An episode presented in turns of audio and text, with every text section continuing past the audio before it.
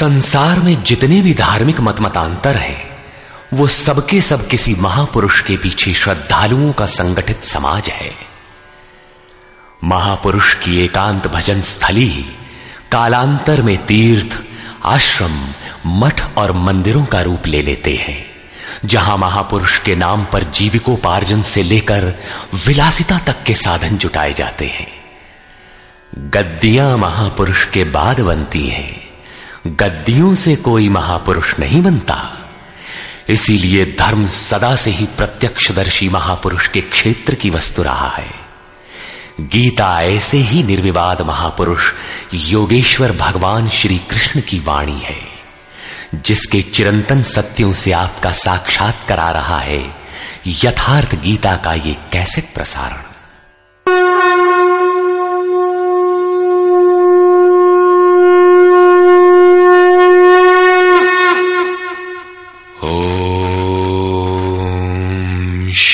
परमात्मने नमः। यथार्थ गीता। श्रीमद् भगवत गीता। अथैकादशो अध्याय गत अध्याय में योगेश्वर श्री कृष्ण ने अपनी प्रधान प्रधान विभूतियों का संक्षिप्त विवरण प्रस्तुत किया। किंतु अर्जुन को लगा कि उसने विस्तार से सुन लिया है। उसने कहा कि आपकी वाणी सुनने से मेरा सारा मोह नष्ट हो गया, अज्ञान नष्ट हो गया। आपने जो कहा, उसे प्रत्यक्ष देखना चाहता हूँ। सुनने और देखने में पश्चिम और पूर्व का अंतर है। चलकर देखने पर वस्तु स्थिति कुछ और ही होती है। अर्जुन ने उस रूप को देखा तो कांपने लगा। क्षमा याचना करने लगा। क्या ज्ञानी भयभीत होता है? उसे कोई जिज्ञासा रह जाती है? नहीं। बौद्धिक स्तर की जानकारी सदैव धूमिल रहती है। हाँ, वो यथार्थ जानकारी के लिए प्रेरणा अवश्य देती है। इसलिए अर्जुन ने निवेदन किया, अर्जुन, उवाच।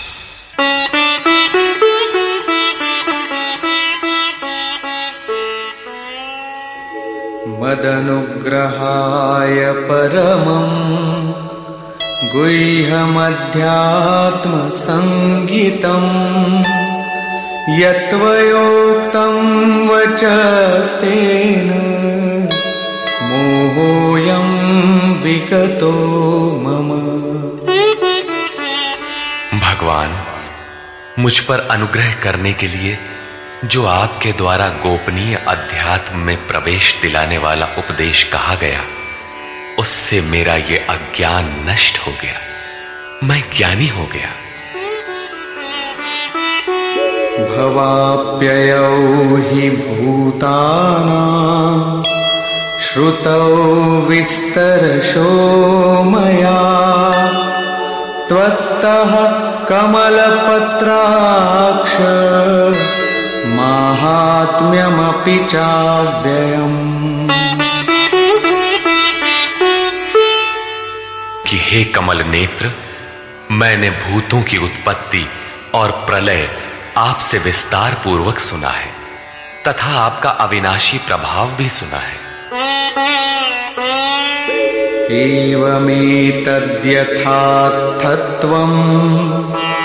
आत्मानं परमेश्वर। द्रष्टुमिच्छामि ते रूपम् ऐश्वरं पुरुषोत्तम।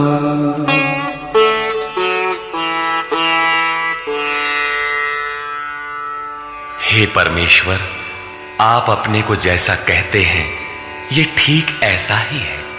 इसमें कोई संदेह नहीं है। किंतु मैंने उसे केवल सुना है। अतः हे पुरुषोत्तम, उस ऐश्वर्य युक्त स्वरूप को मैं प्रत्यक्ष देखना चाहता हूँ। मन्यसे यदि तच्चक्यम् मया द्रष्टुमिति प्रभो। योगेश्वर ततो मे दर्शयात्मानमव्ययम्। हे प्रभु, मेरे द्वारा आपका वो रूप देखा जाना संभव है। यदि आप ऐसा मानते हो तो योगेश्वर, आप अपने अविनाशी स्वरूप का मुझे दर्शन कराइए। इस पर योगेश्वर ने कोई प्रतिवाद नहीं किया, क्योंकि पहले भी वे स्थान स्थान पर कहे आए हैं कि तू मेरा अनन्य भक्त और प्रिय सखा है। अतः बड़ी प्रसन्नता के साथ उन्होंने अपना स्वरूप दर्शाया। श्री भगवान उवाच पश्य मे पार्थ रूपाणि शतशोऽथ सहस्रशः नानाविधानि दिव्यानि नानावर्णाकृतीनि च। पार्थ मेरे सैकड़ों तथा हज़ारों नाना प्रकार के और नाना वर्ण तथा आकृति वाले दिव्य स्वरूप को देख।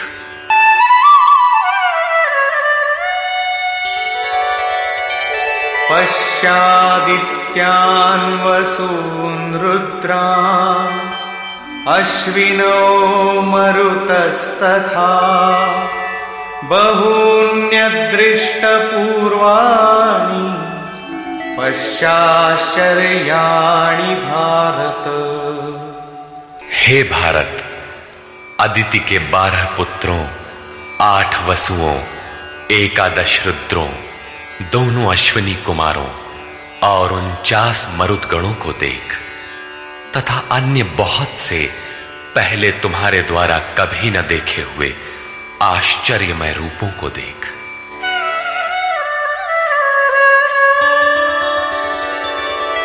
इहैकस्थम् जगत्कृत्स्नम्, पश्याद्य सचराचरम्।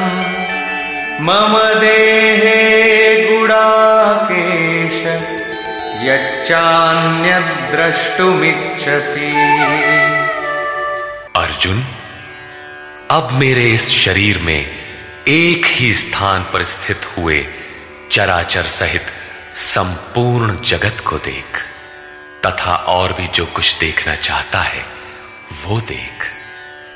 इस प्रकार तीनों श्लोकों तक भगवान लगातार दिखाते चले गए, किंतु अर्जुन को कुछ दिखाई नहीं पड़ा। वो आँखें मलता रह गया। अतः ऐसा दिखाते हुए भगवान सहसा रुक जाते हैं और कहते हैं, न तु माँ शक्यसे द्रष्टुम् अनेनैव स्वचक्षुषा। दिव्यं ददामि ते चक्षुः। पश्य मे योगमैश्वरम्। अर्जुन, तू मुझे अपने नेत्रों द्वारा, अर्थात बौद्धिक दृष्टि द्वारा देखने में समर्थ नहीं है। इसलिए मैं तुझे दिव्य, अर्थात अलौकिक दृष्टि देता हूँ, जिससे तू मेरे प्रभाव और योग शक्ति को देख। इधर योगेश्वर श्री कृष्ण के कृपा प्रसाद से अर्जुन को वही दृष्टि प्राप्त हुई, उसने देखा। और उधर योगेश्वर व्यास के कृपा प्रसाद से वही दृष्टि संजय को मिली थी। जो कुछ अर्जुन ने देखा, अक्षरशः वही संजय ने भी देखा, और उसके प्रभाव से अपने को कल्याण का भागी बनाया। स्पष्ट है कि श्री कृष्ण एक योगी के समकक्ष है। संजय उवाच।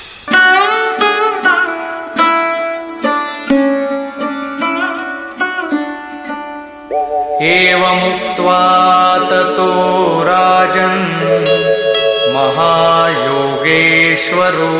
हरिः दर्शयामास पार्थाय परमं रूपमैश्वरम्।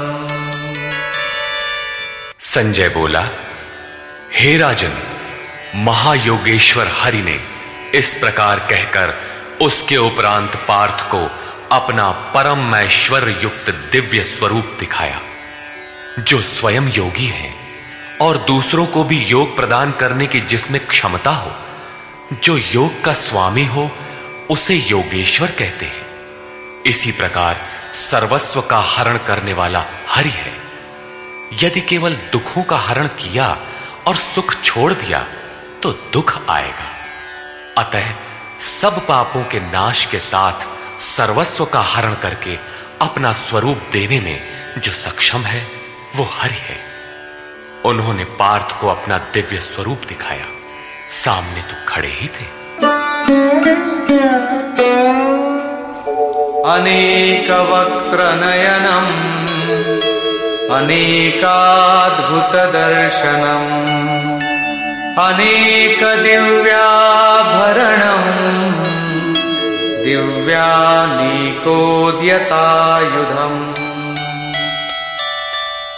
अनेक मुख और नेत्रों से युक्त, अनेक अद्भुत दर्शनों वाले, अनेक दिव्य भूषणों से युक्त और अनेक दिव्य शस्त्रों को हाथ से उठाए तथा दिव्यमाल्याम्बरधरम्, दिव्यगन्धानुलेपनम्, सर्वाश्चर्यमयम् देवम्, अनन्तम् विश्वतोमुखम्। दिव्य माला और वस्त्रों को धारण किए हुए, दिव्य गंध का अनुलेपन किए हुए, सब प्रकार के आश्चर्यों से युक्त सीमा रहित विराट स्वरूप परमदेव को दृष्टि मिलने पर अर्जुन ने देखा। दिवि सूर्यसहस्रस्य भवेद्युगपदुत्थिता यदि भासदृशी सा स्यात् भासस्तस्य महात्मनः। संजय बोला, हे राजन, आकाश में एक साथ हज़ार सूर्यों के उदय होने से जितना प्रकाश होता है, वो भी विश्व रूप उन महात्मा के प्रकाश के सदृश कदाचित ही हो। यहाँ श्री कृष्ण महात्मा ही है, योगेश्वर थे।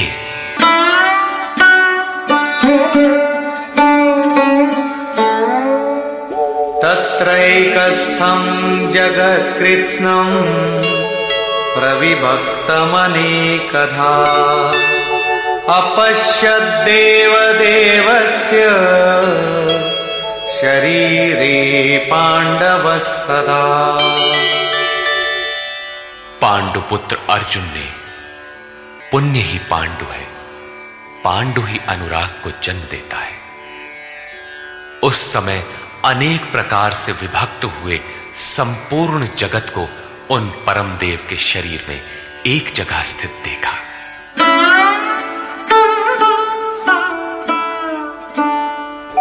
ततः स विस्मयाविष्टो हृष्टरोमा धनञ्जयः प्रणम्य शिरसा देवम्। कृताञ्जलिरभाषत इसके पश्चात आश्चर्य से युक्त हर्षित रोमो वाला वो अर्जुन परमात्म देव को शिर से प्रणाम कर हाथ जोड़कर बोला, यहाँ अर्जुन ने अंतःकरण से नमन किया और कहा, अर्जुन उवाच।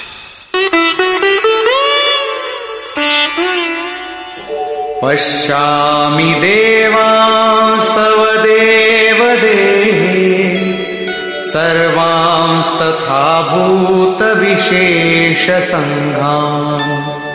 ब्रह्माणमीशम् कमलासनस्थम्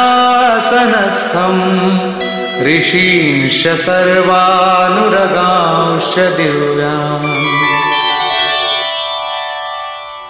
हे देव आपके शरीर में मैं संपूर्ण देवों को तथा अनेक भूतों के समुदायों को, कमल के आसन पर बैठे हुए ब्रह्मा को, महादेव को, संपूर्ण ऋषियों को तथा दिव्य सर्पों को देखता हूँ। ये प्रत्यक्ष दर्शन था कोरी कल्पना नहीं। किंतु ऐसा तभी संभव है, जब योगेश्वर पूर्णत्व प्राप्त महापुरुष हृदय से दृष्टि प्रदान करे। ये साधन गम्य है। अनेक बाहूदर वक्त्र नेत्रम, पश्यामि त्वां न मध्यं न पुनस्तवादिम् पश्यामि विश्वेश्वर विश्वरूप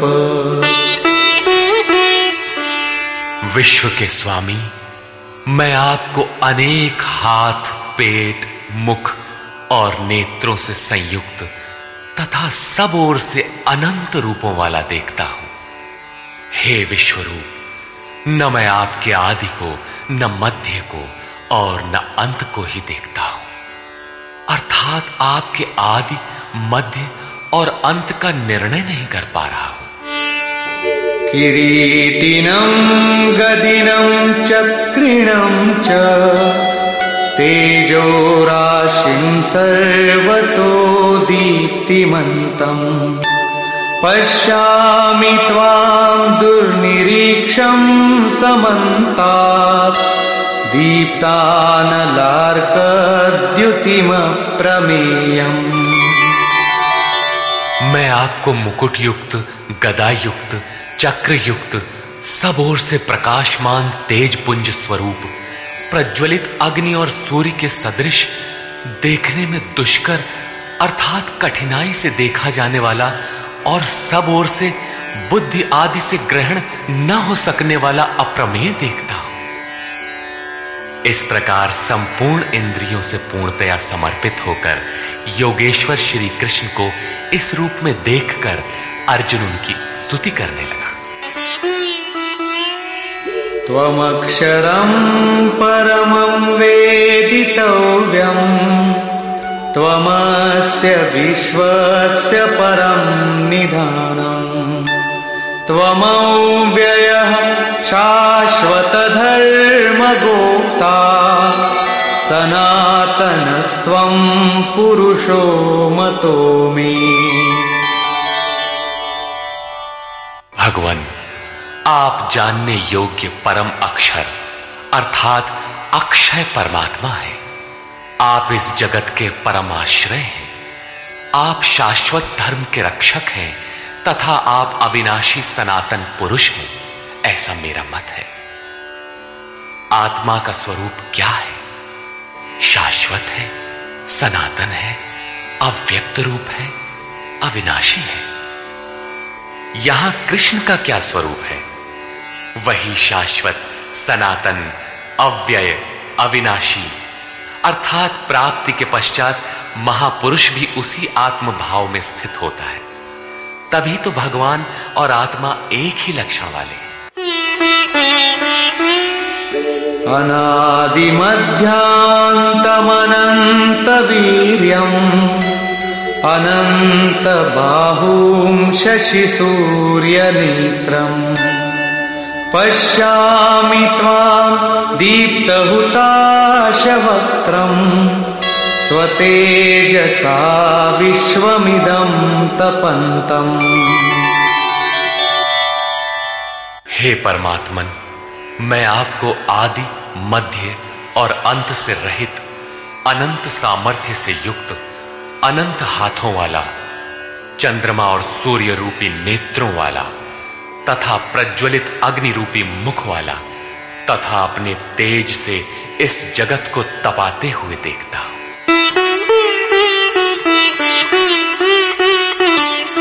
द्यावा पृथिव्योरिदमन्तरम्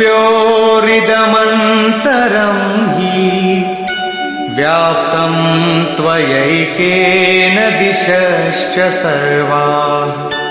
दृष्ट्वाद्भुतं रूपमुग्रं तवेदम् लोकत्रयं प्रव्यथितं महात्मन्।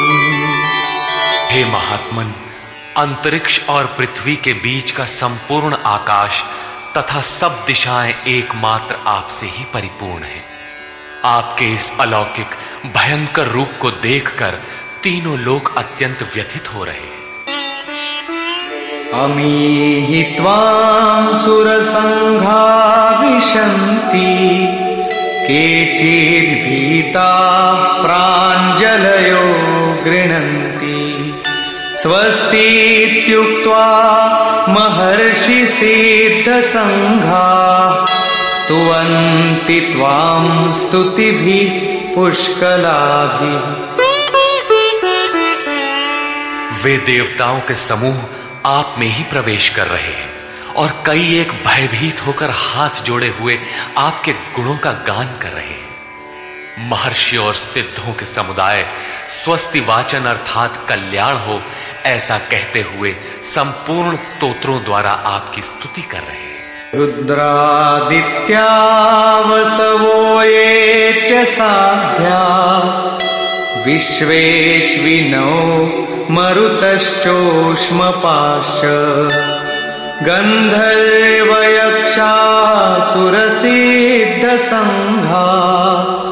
वीक्षन्ते त्वां विस्मिताश्चैव सर्वे। रुद्र, आदित्य, वसु, साध्य, विश्वदेव अश्वनी कुमार वायुदेव और पितरों तथा गंधर्व यक्ष राक्षस और सिद्धों के समुदाय सभी आश्चर्य से आपको देख रहे हैं। अर्थात देखते हुए भी समझ नहीं पा रहे, क्योंकि उनके पास वो दृष्टि ही नहीं है। कृष्ण ने पीछे बताया था कि आसुरी स्वभाव वाले लोग मुझे तुच्छ कहकर संबोधित करते हैं। सामान्य मनुष्य जैसा मानते हैं, जबकि मैं परम भाव में परमेश्वर रूप में स्थित हूँ।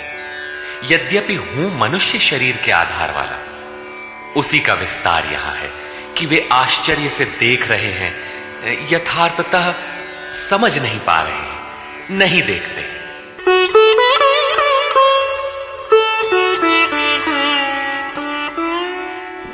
रूपं महत्ते बहुवक्त्र नेत्रम्।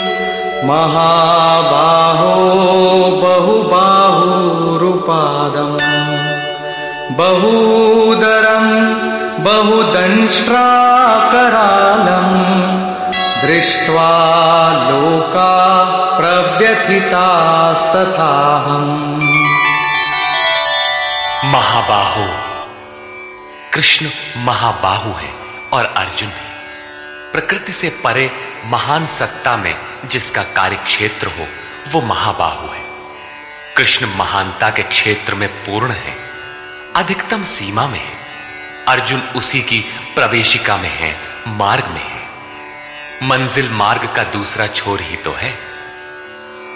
महाबाहु योगेश्वर, आपके बहुत मुख और नेत्रों वाले बहुत हाथ जंघा और पैरों वाले, बहुत उदरों वाले, अनेक विकराल दाढ़ों वाले महान रूप को देखकर सब लोग व्याकुल हो रहे हैं, तथा मैं भी व्याकुल हो रहा हूँ। अब अर्जुन को कुछ भय हो रहा है कि श्री कृष्ण इतने महान हैं।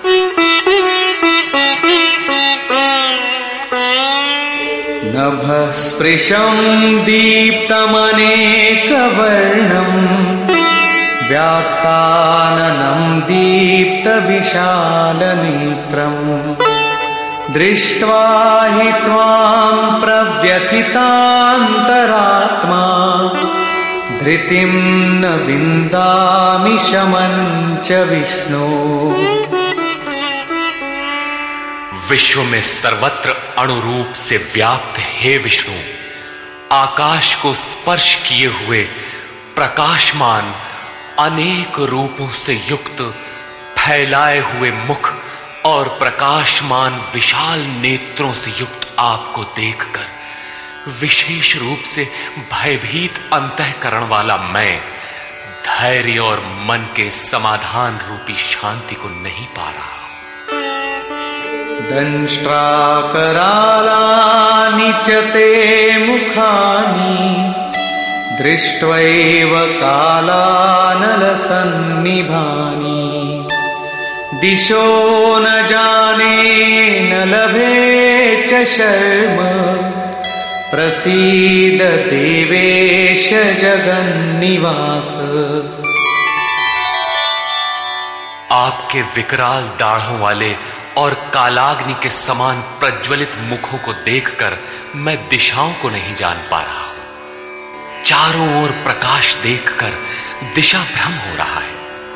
आपका ये रूप देखते हुए मुझे सुख भी नहीं मिल रहा है।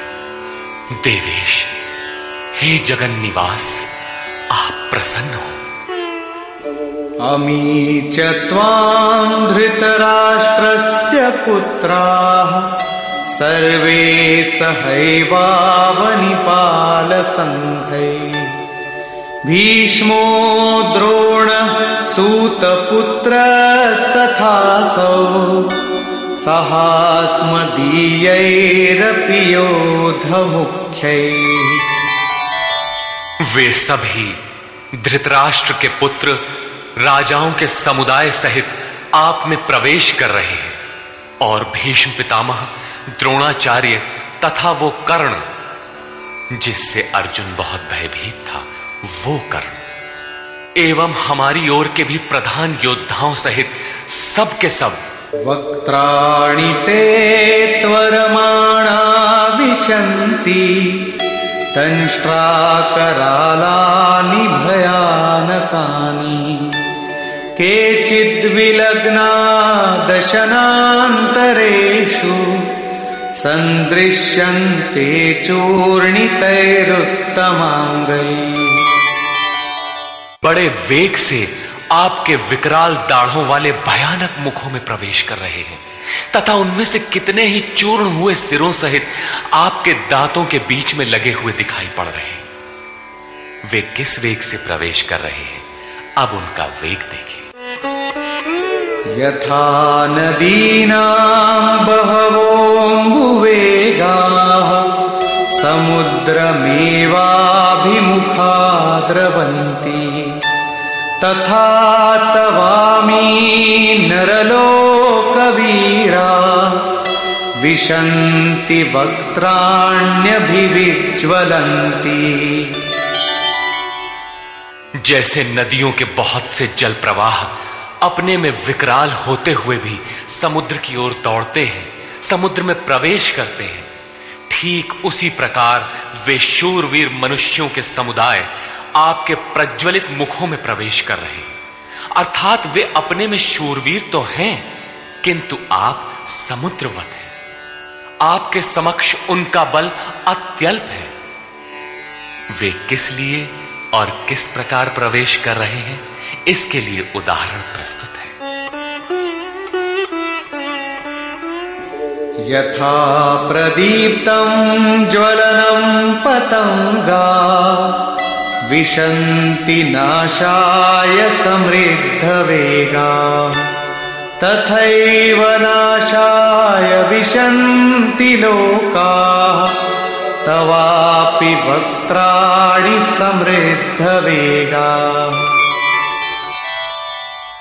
जैसे पतंगे नष्ट होने के लिए ही प्रज्वलित अग्नि में अति वेग से प्रवेश करते हैं। वैसे ही ये सब प्राणी भी अपने नाश के लिए आपके मुखों में अत्यंत बढ़े हुए वेग से प्रवेश कर रहे हैं। लेलीहसे ग्रसमान समन्तात् समग्रान समग्रान् वदनैर्ज्वलद्भिः। तेजोभिरापूर्य जगत् समग्रम् भासस्तवोग्रा प्रतपन्ति विष्णु।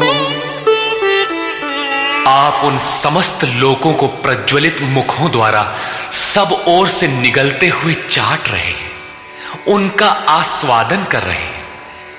हे व्यापनशील परमात्मन आपकी उग्र प्रभा संपूर्ण जगत को अपने तेज से व्याप्त करके तप रही है। तात्पर्य यह है कि पहले आसुरी संपद परम तत्व में विलीन हो जाती है। उसके पश्चात दैवी संपद का कोई प्रयोजन नहीं रह जाता। इसलिए वो भी उसी स्वरूप में विलीन हो जाती है। अर्जुन ने देखा कि कौरव पक्ष तदनंतर उसके अपने पक्ष के योद्धा कृष्ण के मुख में विलीन होते जा रहे। उसने पूछा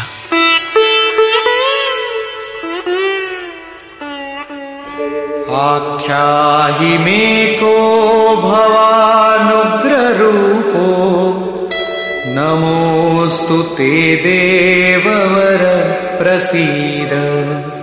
विज्ञातुमिच्छामि भवन्तमाद्यम्। न हि प्रजानामि तव प्रवृत्तिम्। मुझे बताइए कि भयंकर आकार वाले आप कौन हैं? हे देवों में श्रेष्ठ, आपको नमस्कार है। आप प्रसन्न हो। आदि स्वरूप, मैं आपको भली प्रकार जानना चाहता हूँ। जैसे आप कौन हैं, क्या करना चाहते हैं? क्योंकि आपकी प्रवृत्ति अर्थात चेष्टाओं को नहीं समझ पा रहा हूँ। इस पर योगेश्वर श्री कृष्ण बोले, श्री भगवान भगवानुवाच। कालोऽस्मि लोकक्षयकृत् प्रवृद्धो लोकान् समाहर्तुमिह प्रवृत्तः। ऋतेऽपि त्वां न भविष्यन्ति सर्वे। येव स्थिताः प्रत्यनीकेषु योधा। अर्जुन, मैं लोकों का नाश करने वाला बढ़ा हुआ काल हूँ, और इस समय इन लोकों को नष्ट करने के लिए प्रवृत्त हुआ हूँ। प्रतिपक्षियों की सेना में स्थित जितने योद्धा हैं, वे सब तेरे बिना भी नहीं रहेंगे। वे जीवित नहीं बचेंगे। इसीलिए प्रवृत्त हुआ हूँ। तस्मात्त्वमुत्तिष्ठ यशो लभस्व जित्वा शत्रून् भूङ्क्ष्व राज्यम् समृद्धम्। मयैवैते निहता पूर्वमेव। निमित्तमात्रम् भव सव्यसाचिन्। इसलिए अर्जुन, तू युद्ध के लिए खड़ा हो। यश प्राप्त कर। शत्रुओं को जीत, समृद्धि संपन्न राज्य को भोग। ये सब शूरवीर मेरे द्वारा पहले से ही मारे हुए हैं। सव्य साचिन, तू केवल निमित्त मात्र बन। प्राय सर्वत्र कृष्ण ने कहा है कि वो परमात्मा न कुछ स्वयं करता है, न कराता है, न संयोग ही जोड़ता है। मोहावृत्ति बुद्धि के कारण ही लोग कहते हैं कि परमात्मा कराता है। किंतु यहाँ वे स्वयं ताल ठोक कर खड़े हो जाते हैं कि, अर्जुन, करता धरता तो मैं मेरे द्वारा ये लोग पहले से ही मारे हुए।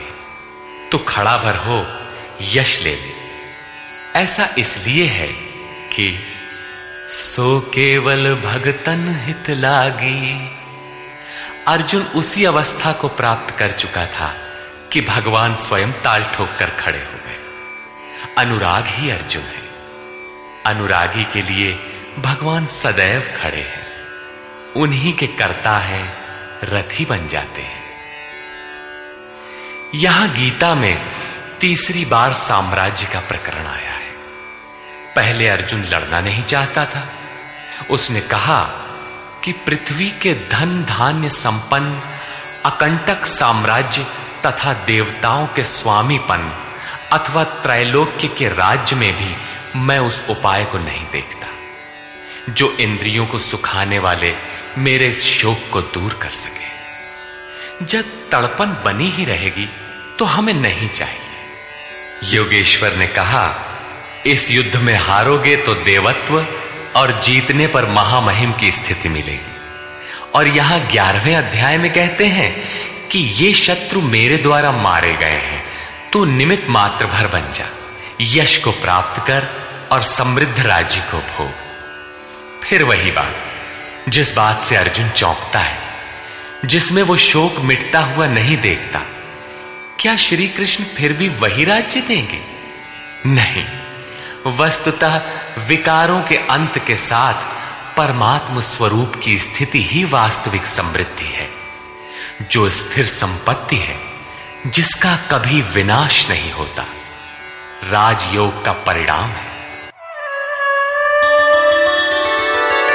द्रोणञ्च भीष्मञ्च जयद्रथञ्च कर्णम् तथान्यानपि योधवीरान् मया हतांस्त्वम् जहिमा व्यथिष्ठा युध्यस्व चेतासि रणे सपत्नान्।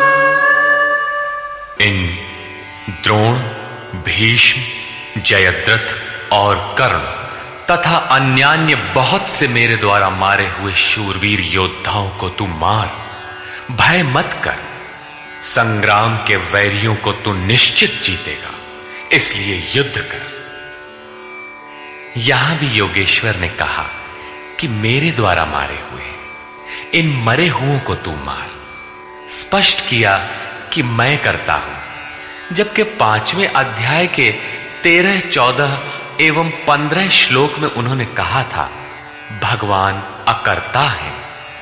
अठारहवें अध्याय में वे कहते हैं, शुभ अथवा अशुभ प्रत्येक कार्य के होने में पाँच माध्यम है। अधिष्ठान, कर्ता, करण, चेष्टा और दैव। जो कहते हैं, कैवल्य स्वरूप परमात्मा करते हैं। वे अविवेकी हैं। यथार्थ नहीं जानते, अर्थात भगवान नहीं करते। ऐसा विरोधाभास क्यों? वस्तुतः प्रकृति और उस परमात्म पुरुष के बीच एक सीमा रेखा है। जब तक प्रकृति के परमाणुओं का दबाव अधिक रहता है, तब तक माया प्रेरणा देती है। और जब साधक उससे ऊपर उठ जाता है, ईश्वर, इष्ट अथवा सदगुरु के कार्य क्षेत्र में प्रवेश प्राप्त कर लेता है। उसके बाद सदगुरु, इष्ट। याद रहे, प्रेरक के स्थान पर सदगुरु, आत्मा, परमात्मा, इष्ट, भगवान, पर्यायवाची। कुछ भी कहें, कहता भगवान ही है। हृदय से रथी हो जाता है। आत्मा से जागृत होकर उस अनुरागी साधक का स्वयं पथ संचालन करने लग जाता है।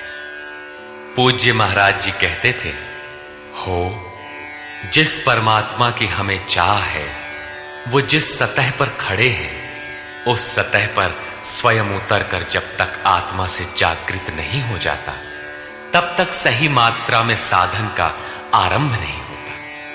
उसके बाद जो कुछ साधक से पार लगता है, वो उनकी देन है। साधक तो निमित मात्र होकर उनके संकेत और आदेश पर चलता भर रहता है। साधक की विजय उनकी देन है। ऐसे अनुरागी के लिए ईश्वर अपनी दृष्टि से देखता है, दिखाता है और अपने स्वरूप तक पहुंचाता है। यही श्री कृष्ण कहते हैं, मेरे द्वारा मारे हुए इन बैरियों को मार। निश्चय ही तुम्हारी विजय होगी। मैं जो खड़ा संजय उवाच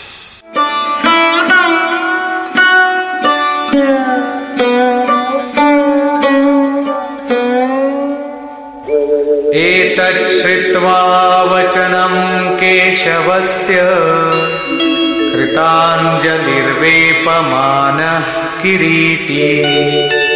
नमस्कृत्वा भूय एवाह कृष्णम् सगद्गदम् भीत भीत प्रणम्य।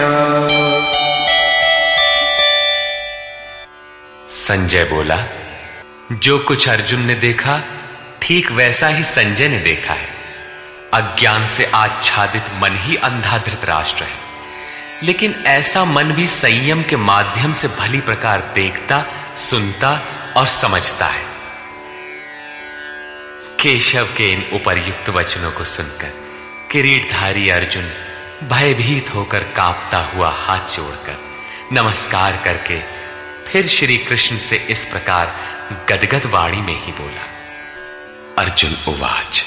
स्थाने ऋषिकेश तव प्रकीर्त्या जगत्प्ररिष्यत्यनुरज्यते च।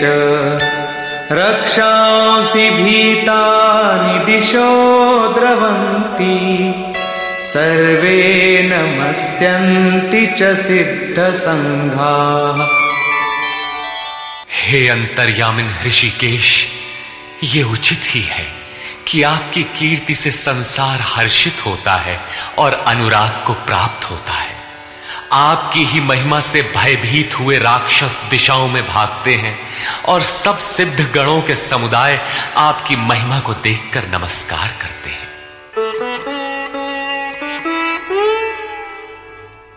कस्माच्च न मेरन्महात्मन् गरीयसे ब्रह्मणोऽप्यादिकर्त्रे। अनन्तदेवेश जगन्निवास। त्वमक्षरम् सदसत्तत्परं यत्। हे महात्मन, ब्रह्मा के भी आदिकर्ता और सबसे बड़े, आपके लिए वे सब कैसे नमस्कार न करें? क्योंकि हे अनंत, हे देवेश, हे जगन निवास सत, असत और उनसे भी परे अक्षर, अर्थात अक्षय स्वरूप आप ही हैं। अर्जुन ने अक्षय स्वरूप का प्रत्यक्ष दर्शन किया था। केवल बौद्धिक स्तर पर कल्पना करने या मान लेने मात्र से कोई ऐसी स्थिति नहीं मिलती जो अक्षय हो। अर्जुन का प्रत्यक्ष दर्शन उसकी आंतरिक अनुभूति है। उसने सविनय कहा, त्वमादिदेव पुरुष पुराण, त्वमस्य विश्वस्य परं निधानम् वेत्तासि वेद्यं च परं च धाम। त्वया ततं विश्वमनन्तरूप।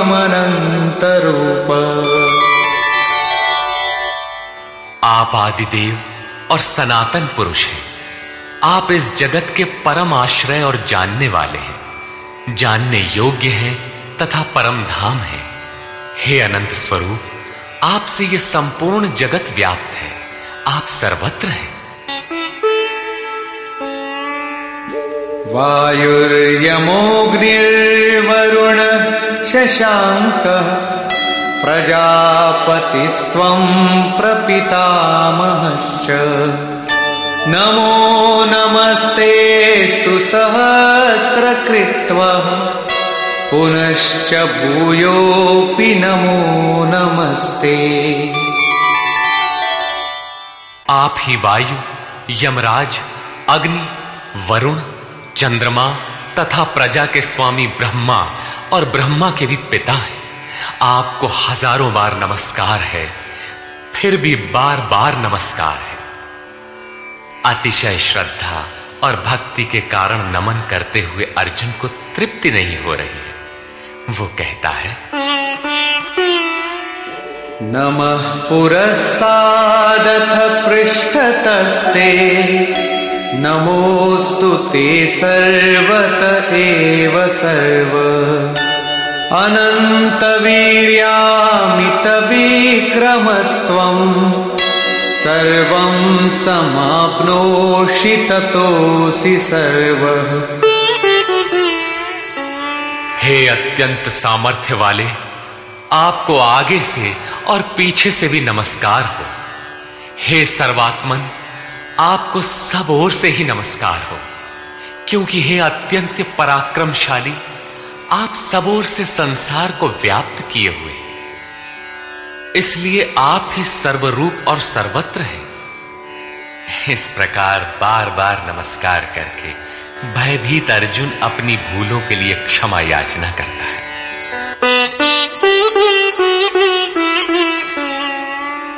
सखेति मत्वा प्रसभं यदुक्तम्। हे कृष्ण, हे यादव, हे सखेति, अजानता महिमानं तवेदम् मया प्रमादात् प्रणयेन वापि।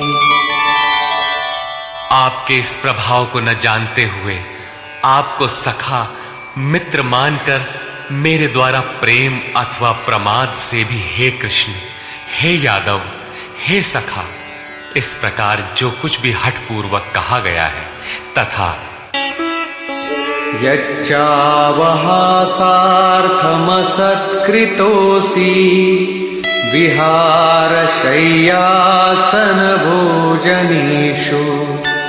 एकोऽथवाप्यच्युत तत्समक्षम् तत्क्षामये त्वामहमप्रमेयम्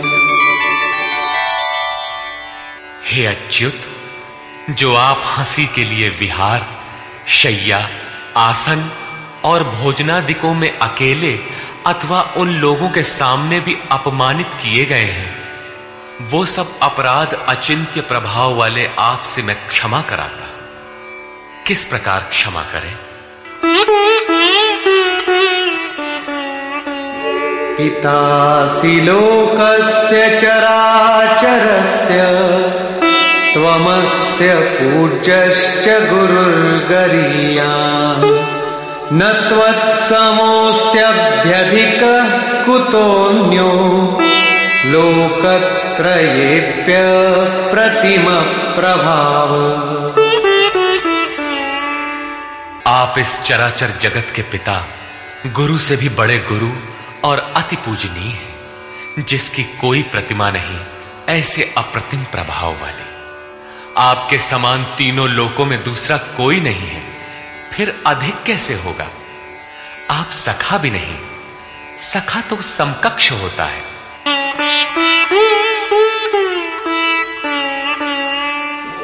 तस्मात् प्रणम्य प्रणिधाय कायम् प्रसादये त्वामहमीशमीड्यम् पितेव पुत्रस्य सखेव सख्युः प्रियः प्रियायार्हसि देव सोढुम् आप चराचर के पिता हैं। इसलिए मैं अपने शरीर को भली प्रकार आपके चरणों में रखकर प्रणाम करके स्तुति करने योग्य आप ईश्वर को प्रसन्न होने के लिए प्रार्थना करता हूँ। हे देव, पिता जैसे पुत्र के, सखा जैसे सखा के और पति जैसे प्रिय स्त्री के अपराधों को क्षमा करता है, वैसे ही आप भी मेरे अपराधों को सहन करने योग्य हैं। अपराध क्या था? हमने कभी हे यादव, हे सखा, हे कृष्ण कहा था? समाज के बीच अथवा एकांत में कहा था? भोजन के समय अथवा सोने के समय कहा था? क्या कृष्ण कहना अपराध था? काले थे ही, गोरे कैसे कहे जाते? यादव कहना भी अपराध नहीं था, क्योंकि यदुकुल में तो जन्म ही हुआ था। सखा कहना भी अपराध नहीं था क्योंकि स्वयं कृष्ण भी अपने को अर्जुन का सखा मानते थे। जब कृष्ण कहना अपराध ही है, एक बार कृष्ण कहने के लिए अर्जुन अनंत बार गिड़गिड़ा कर क्षमा याचना कर रहा है तो जब किसका करे, नाम कौन सा ले? वस्तुतः चिंतन का जैसा विधान स्वयं योगेश्वर श्री कृष्ण ने बताया है, वैसा ही आप करें। उन्होंने पीछे बताया ओमित्ये काक्षरम ब्रह्म व्याहरण मा मनुस्मरण अर्जुन ओ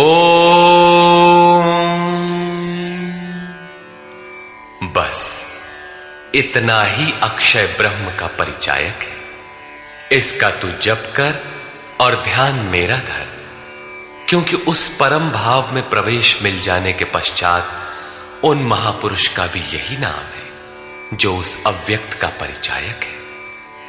प्रभाव देखने पर अर्जुन ने पाया कि ये न तो काले हैं, न गोरे, न सखा है, न यादव। ये तो अक्षय ब्रह्म की स्थित वाले महात्मा है। संपूर्ण गीता में योगेश्वर श्री कृष्ण ने पाँच बार ओम के उच्चारण पर बल दिया। अब यदि आपको जप करना है तो कृष्ण कृष्ण न कहकर ओम का ही जप करें।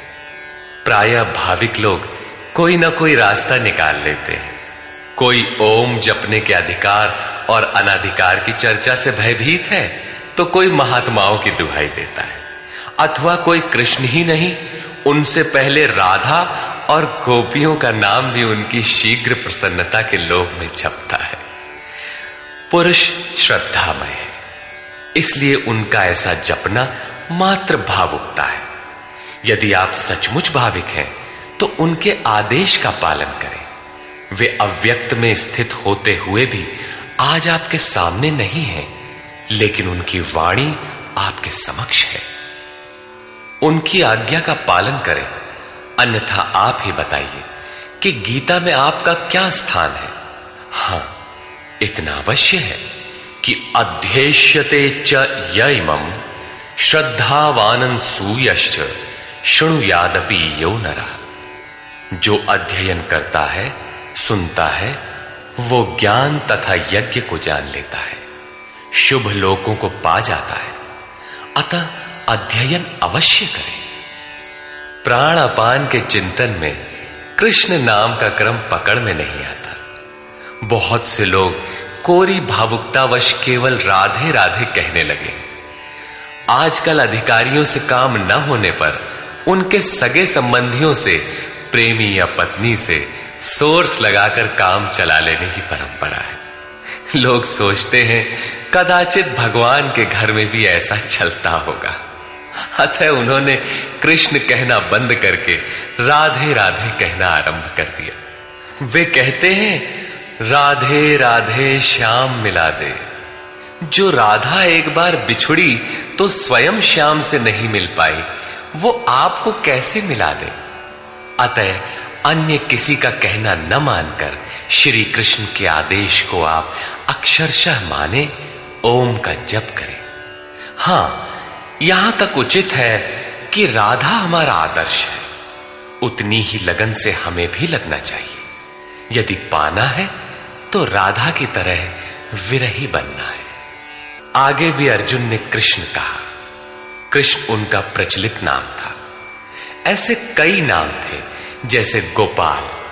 किंतु बहुत से साधक गुरु गुरु या गुरु का प्रचलित नाम भावुकतावश जपना चाहते हैं। किंतु प्राप्ति के पश्चात प्रत्येक महापुरुष का वही नाम है, जिस अव्यक्त में वो स्थित है। बहुत से शिष्य प्रश्न करते हैं, गुरुदेव, जब ध्यान आपका करते हैं तो पुराना नाम ओम इत्यादि क्यों जपें? गुरु गुरु अथवा कृष्ण कृष्ण क्यों न कहें? किंतु यहाँ योगेश्वर ने स्पष्ट किया कि अव्यक्त स्वरूप में विलय के साथ महापुरुष का भी वही नाम है जिसमें वो स्थित है। कृष्ण संबोधन था, जपने का नाम नहीं।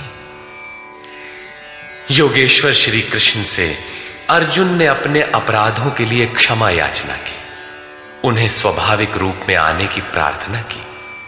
कृष्ण मान गए, सहज हो गए, अर्थात उसे क्षमा भी कर दिया। उसने निवेदन किया अदृष्टपूर्वम् ऋषितोऽस्मि दृष्ट्वा, भयेन च प्रव्यथितं मनो मे। तदेव मे दर्शय देवरूपम्। प्रसीद देवेश जगन्निवास। अभी तक अर्जुन के समक्ष योगेश्वर विश्व रूप में है। अतः वो कहता है कि मैं पहले न देखे हुए आपके इस आश्चर्यमय रूप को देखकर हर्षित हो रहा। तथा मेरा मन भय से अति व्याकुल भी हो रहा है। पहले तो सखा समझता था, धनुर्विद्या में कदाचित अपने को कुछ आगे ही पाता था, किंतु अब प्रभाव देखकर भय हो रहा है। पिछले अध्याय में प्रभाव सुनकर वो अपने को ज्ञानी मानता था। ज्ञानी को कहीं भय नहीं होता है, वस्तुतः प्रत्यक्ष दर्शन का प्रभाव ही विलक्षण होता है। सब कुछ सुन लेने और मान लेने के बाद भी सब कुछ चलकर जानना शेष ही रहता है। वो कहता है, पहले न देखे हुए आपके इस रूप को देखकर मैं हर्षित हो रहा हूँ। मेरा मन भय से व्याकुल भी हो रहा है। अतः हे देव, आप प्रसन्न हो। हे देवेश, हे जगन्निवास, आप अपने उस रूप को ही मुझे दिखाइए। कौन सा रूप? किरीटिनम् गदिनं चक्रहस्तम् इच्छामि त्वाम् द्रष्टुमहं तथैव। तेनैव रूपेण चतुर्भुजेन। सहस्रबाहो भव विश्वमूर्ते। मैं आपको वैसे ही, अर्थात पहले की ही तरह सिर पर मुकुट धारण किए हुए, हाथ में गदा और चक्र लिए हुए देखना चाहता हूँ। इसलिए हे विश्वरूप, हे सहस्त्र बाहु आप अपने उसी चतुर्भुज स्वरूप में होइए। कौन सा रूप देखना चाहा? चतुर्भुज रूप? अब देखना है कि चतुर्भुज रूप है क्या। श्री भगवान उवाच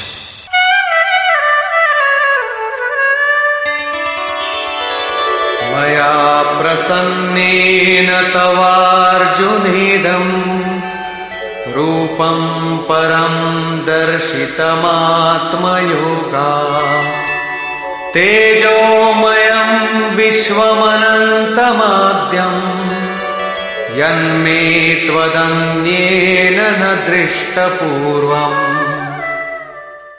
इस प्रकार अर्जुन की प्रार्थना सुनकर श्री कृष्ण बोले अर्जुन, मैंने अनुग्रह पूर्वक अपनी योग शक्ति के प्रभाव से अपना परम तेजोमय, सबका आदि और सीमा रहित विश्व रूप तुझे दिखाया है, जिसे तेरे सिवाय दूसरे किसी ने पहले कभी नहीं देखा।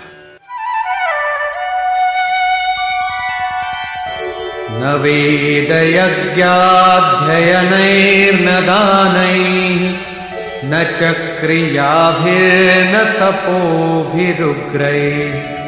एवं रूपः शक्य अहं त्रिलोके, द्रष्टुं त्वदन्येन कुरु प्रवीर। अर्जुन, इस मनुष्य लोक में इस प्रकार विश्व रूप वाला मैं न वेद से, न यज्ञ से, न अध्ययन से न क्रिया से, न उग्र तप से और न तेरे सिवाय किसी अन्य से देखा जाने को संभव हो। अर्थात, तेरे सिवाय ये रूप अन्य कोई देख नहीं सकता। तब तो गीता आपके लिए बेकार है। भगवत दर्शन की भी योग्यताएँ अर्जुन तक सीमित रह गई, जबकि पीछे बताए आए हैं कि अर्जुन राग, भय और क्रोध से रहित अनन्य मन से मेरी शरण हुए बहुत से लोग ज्ञान रूपी तप से पवित्र होकर साक्षात मेरे स्वरूप को प्राप्त हो चुके हैं। यहाँ कहते हैं, तेरे सिवाय न कोई देख सका है और न भविष्य में कोई देख सकेगा। अतः अर्जुन कौन है? क्या कोई पिंडधारी है? कोई शरीरधारी है? नहीं। वस्तुतः अनुराग ही अर्जुन है। अनुराग विहीन पुरुष न कभी देख सका है और न भविष्य में कभी देख सकेगा। सब ओर से चित्त समेटकर एकमात्र इष्ट के अनुरूप राग ही अनुराग है। अनुरागी के लिए ही प्राप्ति का विधान है। माते व्यथा मा च विमूढ़ भावो दृष्ट्वा रूपम् घोरमीद्रिम् ममेदम् व्यपेतभिः प्रीतमनाः पुनस्त्वम् तदेव मे रूपमिदम् प्रपश्य। इस प्रकार के मेरे इस विकराल रूप को देखकर तुझे व्याकुलता न हो और मूड भाव भी न हो। कि घबरा कर अलग हो जाओ। अब तू भय रहित और प्रीति युक्त मन से उसी मेरे इस रूप को, अर्थात चतुर्भुज रूप को फिर देख। संजय उवाच। इत्यर्जुनम् वासुदेवस्तथोक्त्वा स्वकं रूपं दर्शयामास भूयः। आश्वासयामास च भीतमेनम् भूत्वा पुनः सौम्य वपुर्महात्मा। संजय बोला, सर्वत्र वास करने वाले देव, उन वासुदेव ने अर्जुन से इस प्रकार कहकर फिर वैसे ही अपने रूप को दिखाया। फिर महात्मा कृष्ण ने सौम्य वपुह अर्थात प्रसन्न होकर भयभीत अर्जुन को धैर्य दिया। अर्जुन बोला, अर्जुन, उवाच।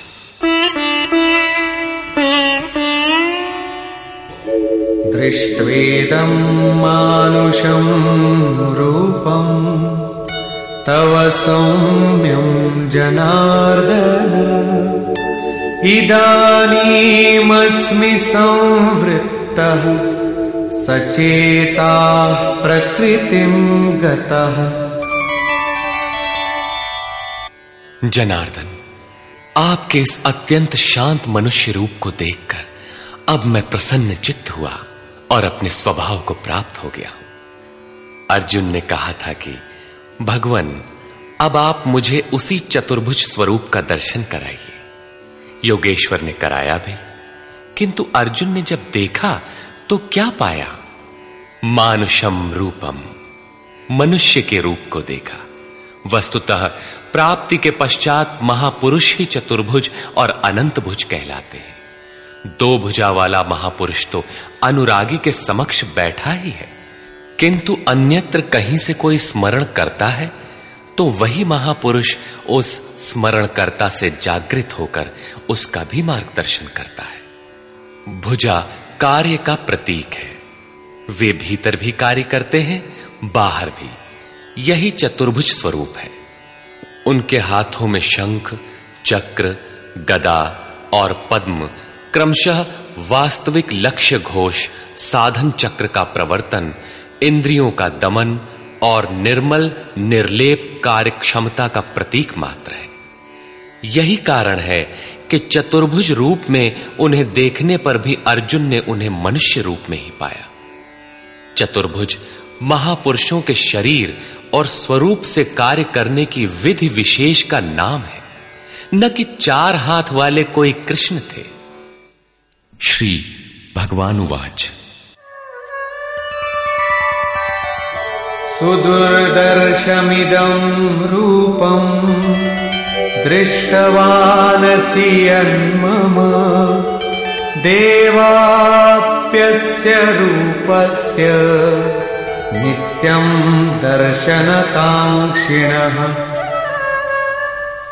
महात्मा श्री कृष्ण ने कहा, अर्जुन, मेरा ये रूप देखने को अति दुर्लभ है, जैसा कि तूने देखा है, क्योंकि देवता भी सदा इस रूप के दर्शन की इच्छा रखते हैं।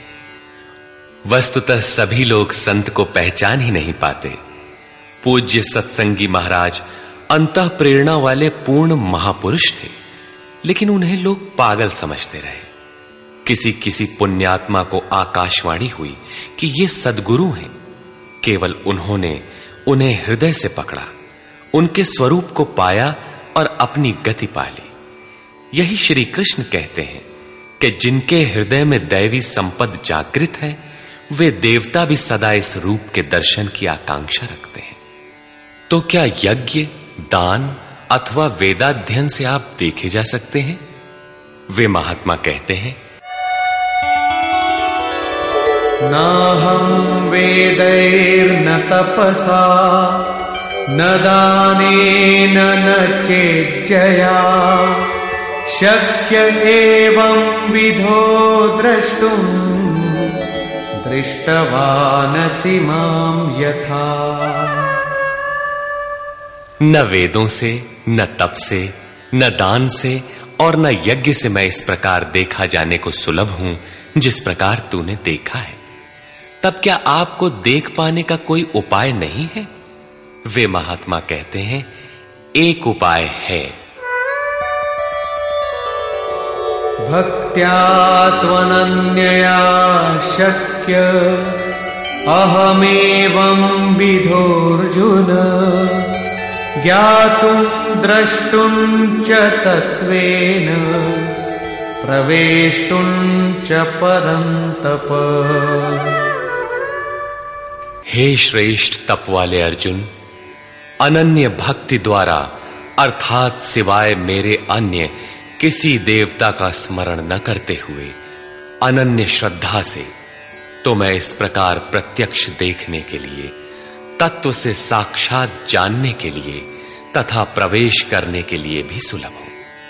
अर्थात, उसकी प्राप्ति का एकमात्र सुगम माध्यम अनन्य भक्ति है। अंत में ज्ञान भी अनन्य भक्ति में परिणत हो जाता है। जैसा कि पीछे अध्याय सात में दृष्टव्य है। पीछे उन्होंने कहा कि तेरे सिवाय न कोई देख सका है, न कोई देख सकेगा।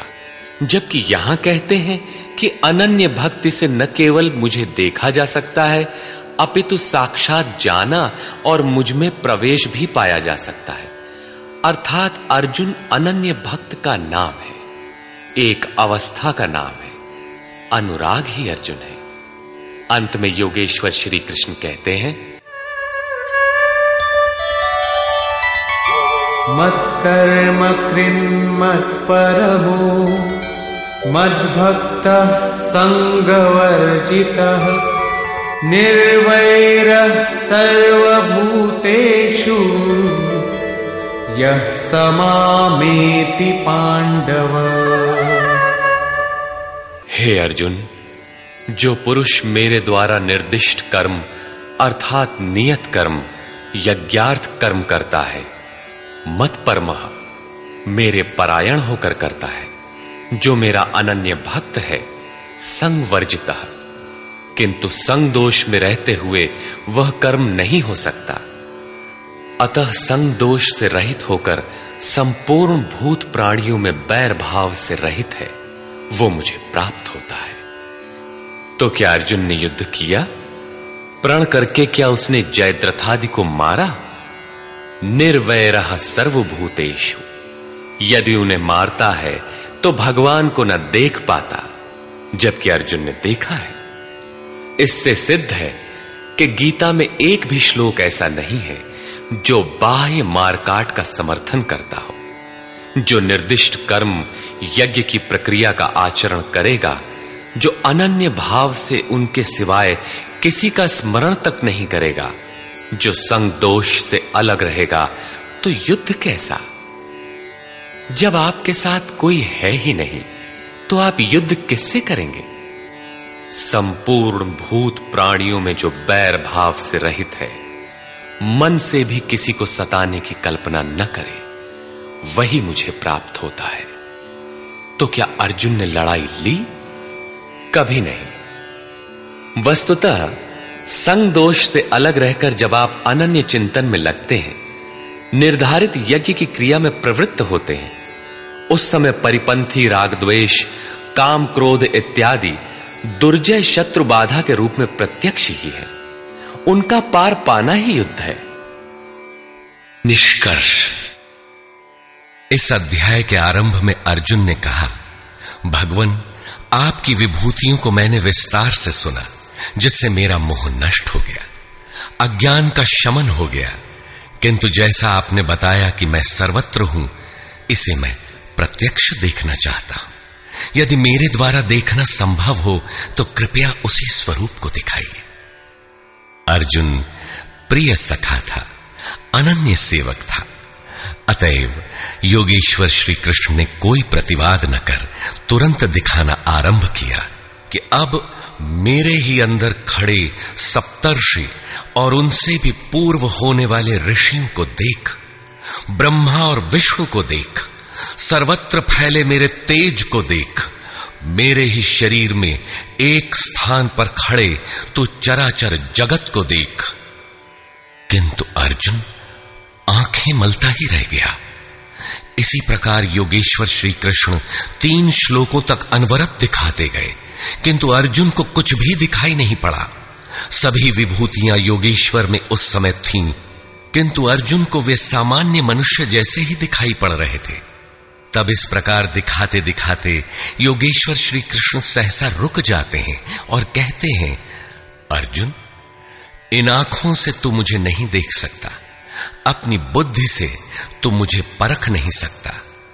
लो, अब मैं तुझे वह दृष्टि देता हूँ जिससे तू मुझे देख सकेगा। भगवान तो सामने खड़े ही थे। अर्जुन ने देखा, वास्तव में देखा। देखने के पश्चात क्षुद्र त्रुटियों के लिए क्षमा याचना करने लगा, जो वास्तव में त्रुटियाँ नहीं थीं। उदाहरण के लिए, भगवान, कभी मैंने आपको कृष्ण, यादव और कभी सखा कह दिया था, इसके लिए आप मुझे क्षमा करें। श्री कृष्ण ने क्षमा भी किया, क्योंकि अर्जुन की प्रार्थना स्वीकार कर वे सौम्य स्वरूप में आ गए, धीरज बंधाया। वस्तुतः कृष्ण कहना अपराध नहीं था। वे सांवले थे ही। गोरे कैसे कहलाते? यदुवंश में जन्म हुआ ही था। श्री कृष्ण स्वयं भी अपने को सखा मानते ही थे। वास्तव में प्रत्येक साधक महापुरुष को पहले ऐसा ही समझते हैं। कुछ उन्हें रूप और आकार से संबोधित करते हैं, कुछ उनकी वृत्ति से उन्हें पुकारते हैं, और कुछ उन्हें अपने ही समकक्ष मानते हैं। उनके यथार्थ स्वरूप को नहीं समझते। उनके अचिंत्य स्वरूप को अर्जुन ने समझा तो पाया कि ये न तो काले हैं और न गोरे, न किसी कुल के हैं और न किसी के साथी ही हैं। इनके समान कोई है ही नहीं। तो सखा कैसा, बराबर कैसा? यह तो अचिंत्य स्वरूप है। जिसे यह स्वयं दिखा दे, वही इन्हें देख पाता है। अतः अर्जुन ने अपनी प्रारंभिक भूलों के लिए क्षमा याचना की। प्रश्न उठता है कि जब कृष्ण कहना अपराध है तो उनका नाम जपा कैसे जाए? तो जिसे योगेश्वर श्री कृष्ण ने जपने के लिए स्वयं बल दिया, जपने की जो विधि बताई, उसी विधि से आप चिंतन स्मरण करें। वह है ओमित्येकाक्षरम ब्रह्म व्याहरण मामनुस्मरण ओम। अक्षय ब्रह्म का पर्याय है। ओ अहम स ओम। जो व्याप्त है, वह सत्ता मुझमें छिपी है। यही है ओम का आशय। आप इसका जप करें और ध्यान मेरा करें। रूप अपना, नाम ओम का बताया। अर्जुन ने प्रार्थना की कि चतुर्भुज रूप में दर्शन दीजिए। श्री कृष्ण ने उसी सौम्य स्वरूप को धारण किया। अर्जुन ने कहा, भगवान, आपके सौम्य मानव स्वरूप को देखकर अब मैं प्रकृतिस्थ हुआ। मांगा था चतुर्भुज रूप, दिखाया मानुषम रूपम। वास्तव में शाश्वत में प्रवेश वाला योगी शरीर से यहाँ बैठा है। बाहर दो हाथों से कार्य करता है और साथ ही अंतरात्मा से जागृत होकर जहाँ से भी जो भाविक स्मरण करते हैं, एक साथ सर्वत्र उनके हृदय से जागृत होकर प्रेरक के रूप में कार्य करता है। हाथ उसके कार्य का प्रतीक है, यही चतुर्भुज है। श्री कृष्ण ने कहा, अर्जुन, तेरे सिवाय मेरे इस रूप को न कोई देख सका और भविष्य में न कोई देख सकेगा। तब गीता तो हमारे लिए व्यर्थ है। किंतु नहीं, योगेश्वर कहते हैं, एक उपाय है, जो मेरा अनन्य भक्त है, मेरे सिवाय जो दूसरे किसी का स्मरण न करके निरंतर मेरा ही चिंतन करने वाला है, उसकी अनन्य भक्ति के द्वारा मैं प्रत्यक्ष देखने को, अर्थात जैसा तूने देखा है, तत्व से जानने को और प्रवेश करने को भी सुलभ हूँ। अर्थात अर्जुन अनन्य भक्त था। भक्ति का परमार्जित रूप है अनुराग। इष्ट के अनुरूप लगाओ। मिले ही न रघुपति बिनु अनुरागा। अनुराग विहीन पुरुष न कभी पाया है और न पा सकेगा। अनुराग नहीं है तो कोई लाख योग करे, जप करे, तप करे या दान करे, वह नहीं मिलता। अतः इष्ट के अनुरूप राग अथवा अनन्य भक्ति नितांत आवश्यक। है अंत में श्री कृष्ण ने कहा, अर्जुन, मेरे द्वारा निर्दिष्ट कर्म को कर, मेरा अनन्य भक्त होकर कर, मेरी शरण होकर कर, किंतु संग दोष से अलग रहकर, संग दोष में यह कर्म हो ही नहीं सकता। अतः संग दोष इस कर्म के संपादित होने में बाधक है। जो बैर भाव से रहित है, वही मुझे प्राप्त करता है। जब संग दोष नहीं है, जहाँ हमें छोड़कर दूसरा कोई है ही नहीं, बैर का मानसिक संकल्प भी नहीं है तो युद्ध कैसा? बाहर दुनिया में लड़ाई झगड़े होते रहते हैं, किंतु विजय जीतने वालों को भी नहीं मिलती। दुर्जय संसार रूपी शत्रु को असंगता रूपी शस्त्र से काटकर परम में प्रवेश पा जाना ही वास्तविक विजय है, जिसके पीछे हार नहीं है। इस अध्याय में पहले तो योगेश्वर श्री कृष्ण ने अर्जुन को दृष्टि प्रदान की, फिर अपने विश्व रूप का दर्शन कराया। अतः, ओम तत्सदिति। श्रीमद्भगवद गीता सूपनिषत्सु ब्रह्म विद्यायाम योग शास्त्रे श्री कृष्णार्जुन संवादे विश्व रूप दर्शन योगो नामैका दशो अध्याय इस प्रकार स्वामी अड़गड़ानंद कृत श्रीमद भगवत गीता का ग्यारहवा अध्याय पूर्ण होता है। हरिओ तत्सत